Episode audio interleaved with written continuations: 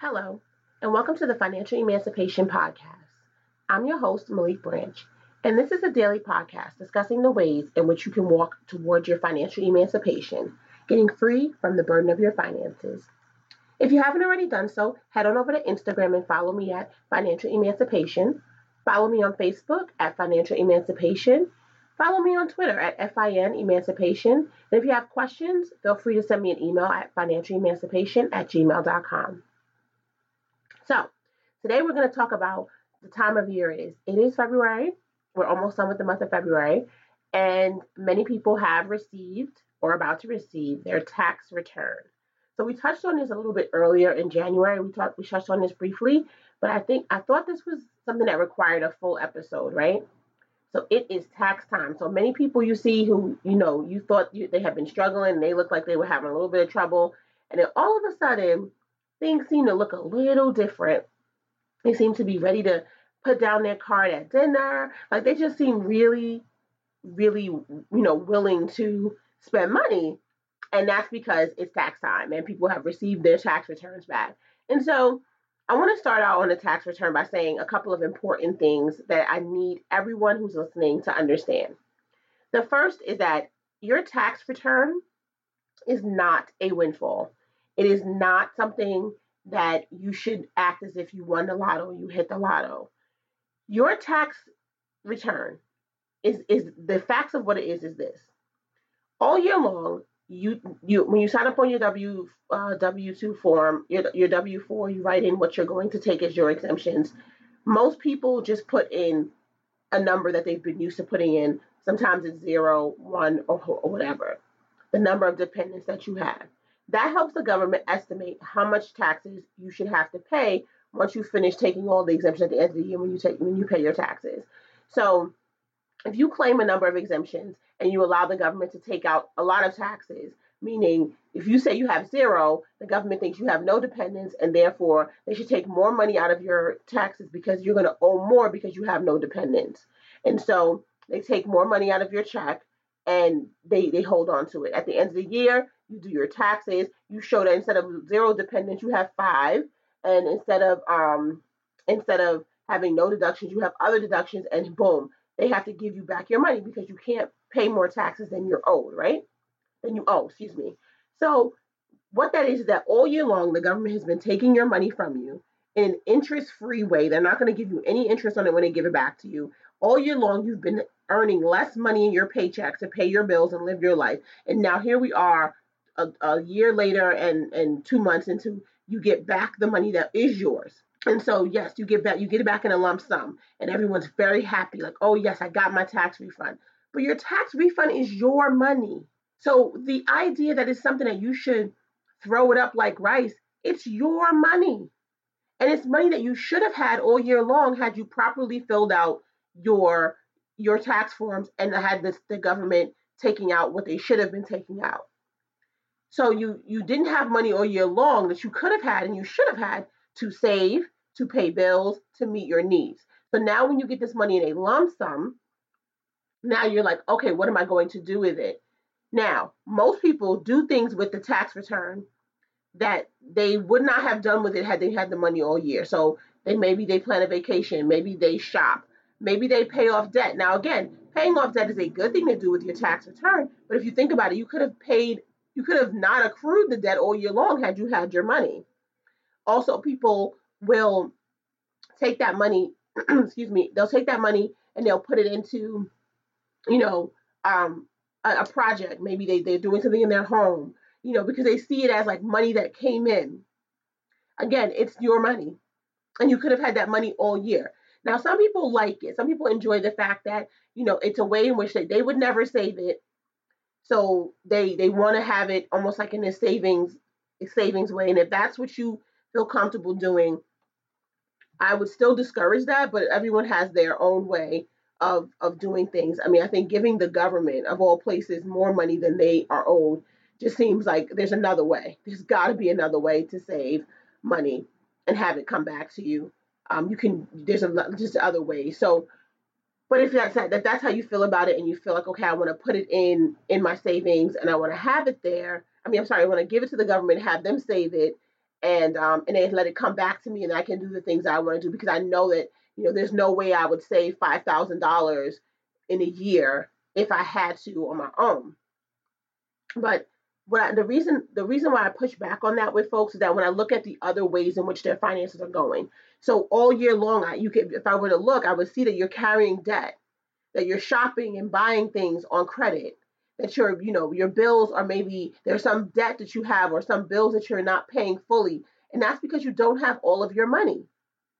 And so it it, it doesn't. It seems as though it's a it's a it's a way in which your money is being saved, but really it's kind of forcing your hand to live kind of in a way which you have to accumulate debt and use credit and then you kind of get it back and, and for the most part when people get back their credit refund i mean sorry their tax refunds they don't use that money and just pay off all the bills and make a clean slate because at that point you're happy to have what you feel like is a windfall so people do what they, what I call treating themselves. They say, okay, I'm going to use some of it to pay the bills, but I don't want to just use my money to pay my bills. You don't understand how much I hear that. I don't want to just feel like I'm using my money to pay my bills. Exactly, that's exactly what your money is for, to pay your bills. So if it if if one of the points of having the tax return is to say, I want to take it and, and treat myself, right off the bat, we've already taken away from some of the money that could have been used to pay off bills or save. So you want to treat yourself. So like again, it usually is a trip or it's usually, you know, something that really is not really on the list. And mind you, people plan for their tax re- refunds. They plan. So they overextend during Christmas, knowing, okay, they, they run up the credit card debt, but they know I'm going to pay it off once I get my tax return. They use up their credit and say they're going to pay it off when they get the tax return. And what often happens, like with any windfall or any perceived windfall, you get the money, something else comes up that you want to do, and then you don't always spend it all there. And then also, the way the government is doing this now is that now this direct deposit is going right into your bank account. You have the access to the money. So now you start swiping, right? And all of a sudden, what was three thousand dollars turns out to be like two thousand. You're like, where did the two thousand? Where did the thousand dollars go? Yeah, because you just bought a pair of shoes and you just bought this and you just bought that and you paid the cable bill and this bill that was a little backed up and boom, you're down a thousand dollars. It happens just that fast. And when that happens, people be, you know, you plan and plan and plan for this and you've overextended yourself on behalf of it and now you don't have the money there to fully cover it. So the big, the, my big takeaways or my big things that I suggest for people walking towards your financial emancipation is change your exemptions on your taxes. Now, if you are a person who doesn't have any dependents and you are not someone who ever gets a tax refund back, you are in your best interest. You have no deductions, nothing that you can deduct. You don't own a house, you don't have a business. Claim zero because you do need the government to take the money because you will end up having to pay because you have no deductions. But if you've been working long enough, you know how much money you pay in taxes every year. If you pay attention to what's going on in the government, the tax rate, et cetera, and you can do some calculations and you can know how much money you will have to pay the government, how much you need to, for them to take out in order to cover that. So if you're a person in that realm, stick to zero, let the government take their money. You're not going to get a refund. You might still owe, or you might get a little small refund. If you are a person who's coming back with five and six and seven thousand dollar refunds, that is because there's two reasons for that. You're a low earner, and so you're able to claim credits that, that you would get because you earn low and you probably have children. And so you should keep, you're going to get those deductions regardless, but you should try to get more of your money all year long. So instead of claiming zero, you should claim two. You should increase that number so that you get, and the, the higher your number on your deductions is the more money you get back in your paycheck. So you should do that You should claim more deductions.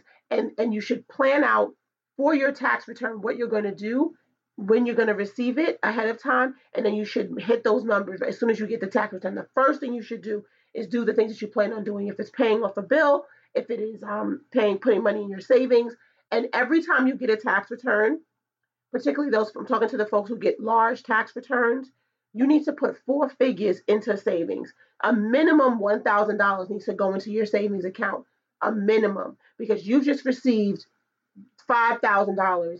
You should put $1,000 at a minimum should go into your savings. Four figures, no excuses, should go into your savings. That should be what you have in your savings at a minimum, and then you go and do these other things. But understanding that the tax refund is not a windfall, it is your money and you are just getting it back. We should change the way in which we interact with the government in order to have financial freedom. Get your money all year long. Get your money so when you can use it. And if you come back and you don't have a tax refund, it doesn't make a difference. There's no big deal to it because you had your money when you needed it all year long. When you needed to pay for your baby's school, when you needed to buy something new in the kitchen, when the tire went flat, when all these things happened to you during the year, you had your money to spend to pay for it rather than the government holding it for you and waiting until February to get it back to you. And mind you, you had to pay someone to do your taxes to get your money back to you. No, don't do it. The tax return is just your taxes are your money. Get them when you need them. Get them when you when you need to have them, and pay, get paid your money when you earn it. Okay, it's not a windfall. All right, that's that. Going to wrap that up today. If you haven't already done so, head on over to Instagram and follow me, Financial Emancipation. Follow me on Twitter, FIN Emancipation. Follow me on Facebook, Financial Emancipation. And if you have any questions, send me an email, Financial Emancipation at gmail.com. Thank you so much for joining me today, and I look forward to talking to you tomorrow. Have a great day.